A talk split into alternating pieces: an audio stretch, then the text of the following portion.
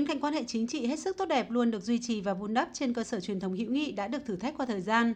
Trong những năm gần đây, đặc biệt là sau khi hai nước bước vào giai đoạn phục hồi sau Covid-19, quan hệ kinh tế thương mại đạt mức tăng trưởng ấn tượng, liên tục vượt qua các cột mốc mới và theo hướng cân bằng hơn. Kim ngạch thương mại song phương tăng từ 8,20 tỷ đô la Mỹ vào năm 2020 lên 14,17 tỷ đô la Mỹ vào năm 2022.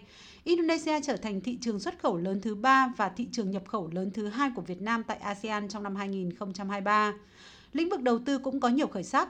Tính đến hết tháng 11 năm 2023, tổng vốn đầu tư của Indonesia vào Việt Nam đạt 651,21 triệu đô la Mỹ với 120 dự án còn hiệu lực, tăng thêm 2 dự án với số vốn tăng thêm là 4,71 triệu đô la Mỹ trong năm 2023.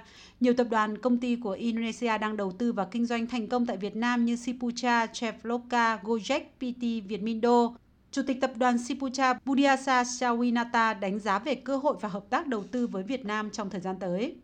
Uh,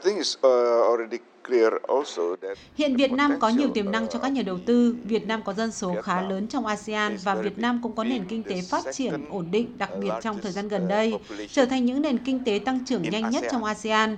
Đó là những điều kiện mà bất cứ nhà đầu tư nào cũng mong muốn. Hiện Sipucha cũng đã xem xét các dự án hợp tác đầu tư mới tại Việt Nam. Ở chiều ngược lại, một số doanh nghiệp tập đoàn lớn của Việt Nam đã có mặt tại Indonesia như FPT, Điện Máy Xanh và các doanh nghiệp khác cũng đang hoàn thiện thủ tục đầu tư tại Indonesia như Taxi Xanh Vingroup, Tập đoàn Việt Thái, Thái Bình Shoes, cổ phần Thuận Hải. Đáng chú ý hơn cả là dự án của VinFast Global với tổng số vốn đầu tư dự kiến là 1,2 tỷ đô la Mỹ xây dựng nhà máy sản xuất xe điện tại Indonesia, quy mô 50.000 xe mỗi năm, dự kiến động thổ trong quý 1 năm 2024 và hoàn thành vào năm 2026. Với tiềm năng và thế mạnh, lãnh đạo hai nước đã nhất trí đưa thương mại hai chiều đạt mục tiêu 15 tỷ đô la Mỹ vào năm 2028. Đại sứ đặc mệnh toàn quyền Việt Nam tại Indonesia Tạ Văn Thông hoàn toàn lạc quan vào mục tiêu này. Theo tôi, mục tiêu này của các nhà lãnh đạo hai nước đặt ra là có rất có cơ sở. Thứ nhất là thương mại hai chiều giữa hai bên là tiếp tục phát triển tăng trưởng gần 10% một năm trong cái bối cảnh mà thương mại ờ, kinh tế toàn cầu sụt giảm có nhiều khó khăn. À, thứ hai nữa là dân số của hai nước chiếm tới gần 60% dân số của ASEAN, tổng cộng gần 400 triệu. Đây là một cái hai thị trường rất là tiềm năng to lớn. Phó Chủ tịch Phòng Thương mại và Công nghiệp Indonesia Sinta Wiza Kamdani cũng nhận định. Con số thực tế vẫn rất thấp so với tiềm năng của hai nước. Tôi tin tưởng rằng mục tiêu kim ngạch thương mại song phương 15 tỷ đô la Mỹ vào năm 2028 là hoàn toàn có thể đạt được. Mặc dù vậy vẫn còn rất nhiều việc hai bên phải làm để tối ưu hóa thương mại song phương, nhất là khi cả hai nước đều là thành viên của Hiệp hội các quốc gia Đông Nam Á ASEAN. Ngoài ra vấn đề tăng cường vốn đầu tư còn rất nhỏ dù có nhiều cơ hội cho doanh nghiệp hai nước.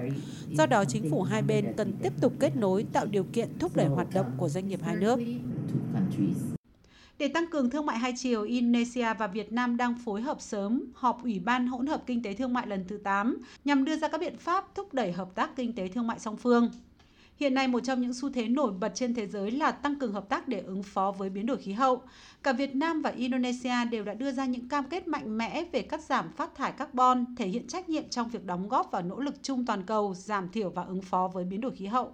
Trong quá trình triển khai thực hiện các cam kết quốc tế, hai nước cũng có thể hợp tác chặt chẽ trong lĩnh vực chuyển đổi năng lượng, lưu trữ carbon, phát triển năng lượng tái tạo, năng lượng xanh, phát triển kinh tế xanh bền vững. Ông Azad Rashid, cựu chủ tịch Phòng Thương mại và Công nghiệp Indonesia cho rằng lĩnh vực năng lượng xanh, cụ thể là xe điện là lĩnh vực hợp tác tiềm năng giữa hai nước. Việt Nam đang thúc đẩy sản xuất xe điện. Tại sao chúng ta không hợp tác với nhau để tạo ra một sức mạnh tổng hợp trong vấn đề sản xuất pin, các linh phụ kiện? Indonesia cũng có nhiều lĩnh vực có thể mời gọi Việt Nam hợp tác. Tôi tin rằng có cơ hội thúc đẩy giá trị sức mạnh tổng hợp trong khuôn khổ ASEAN để khối trở nên mạnh mẽ hơn.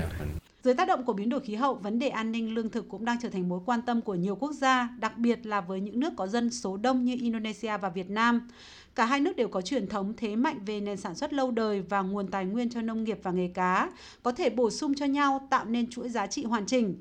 Hai bên cần nỗ lực phát huy các cơ chế hiện có trong ASEAN, đồng thời nghiên cứu ký kết thỏa thuận hợp tác nông nghiệp mới, từ đó đưa ra các hợp tác dự án cụ thể để phát triển sinh kế cho nông dân, đảm bảo an ninh lương thực và thúc đẩy thương mại phát triển kinh tế của mỗi nước.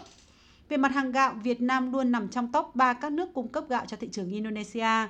Tính đến tháng 11 năm 2023, Việt Nam đã xuất khẩu sang Indonesia hơn 1,1 triệu tấn gạo, trị giá hơn 600 triệu đô la Mỹ. Về thủy sản và nghề cá, hai bên tiếp tục thúc đẩy các trao đổi gần đây về các nhóm hàng như tôm hùm, cá ngừ, rong biển, thúc đẩy hợp tác giữa các doanh nghiệp, hiệp hội và ngư dân hai nước để phát triển nghề cá một cách bền vững. Du lịch cũng là lĩnh vực đầy tiềm năng để thúc đẩy hợp tác giữa hai nước dựa trên cảnh quan thiên nhiên và nền kinh tế du lịch đang trên đà phục hồi phát triển mạnh mẽ. Ngoài việc khôi phục các đường bay trực tiếp sau thời gian gián đoạn, năm 2023, Vietjet đã mở thêm các đường bay mới thành phố Hồ Chí Minh cho Jakarta và Hà Nội cho Jakarta. Đây là điều kiện thuận lợi để trong thời gian tới hai bên có thể hợp tác phát triển các sản phẩm du lịch đặc thù, kết nối các điểm đến đồng thời cải tiến sáng tạo các sản phẩm du lịch mới theo hướng xanh bền vững. Trong bối cảnh kinh tế toàn cầu năm 2023 đầy thách thức và khó lường, việc cả Việt Nam và Indonesia đều duy trì được tốc độ tăng trưởng kinh tế ấn tượng và quan hệ kinh tế song phương phát triển mạnh mẽ, có ý nghĩa quan trọng không chỉ đối với bản thân mỗi nước mà còn góp phần nâng cao tính tự cường về mặt kinh tế của khối ASEAN nói chung, đứng vững trước các biến động và tác động không thuận bên ngoài.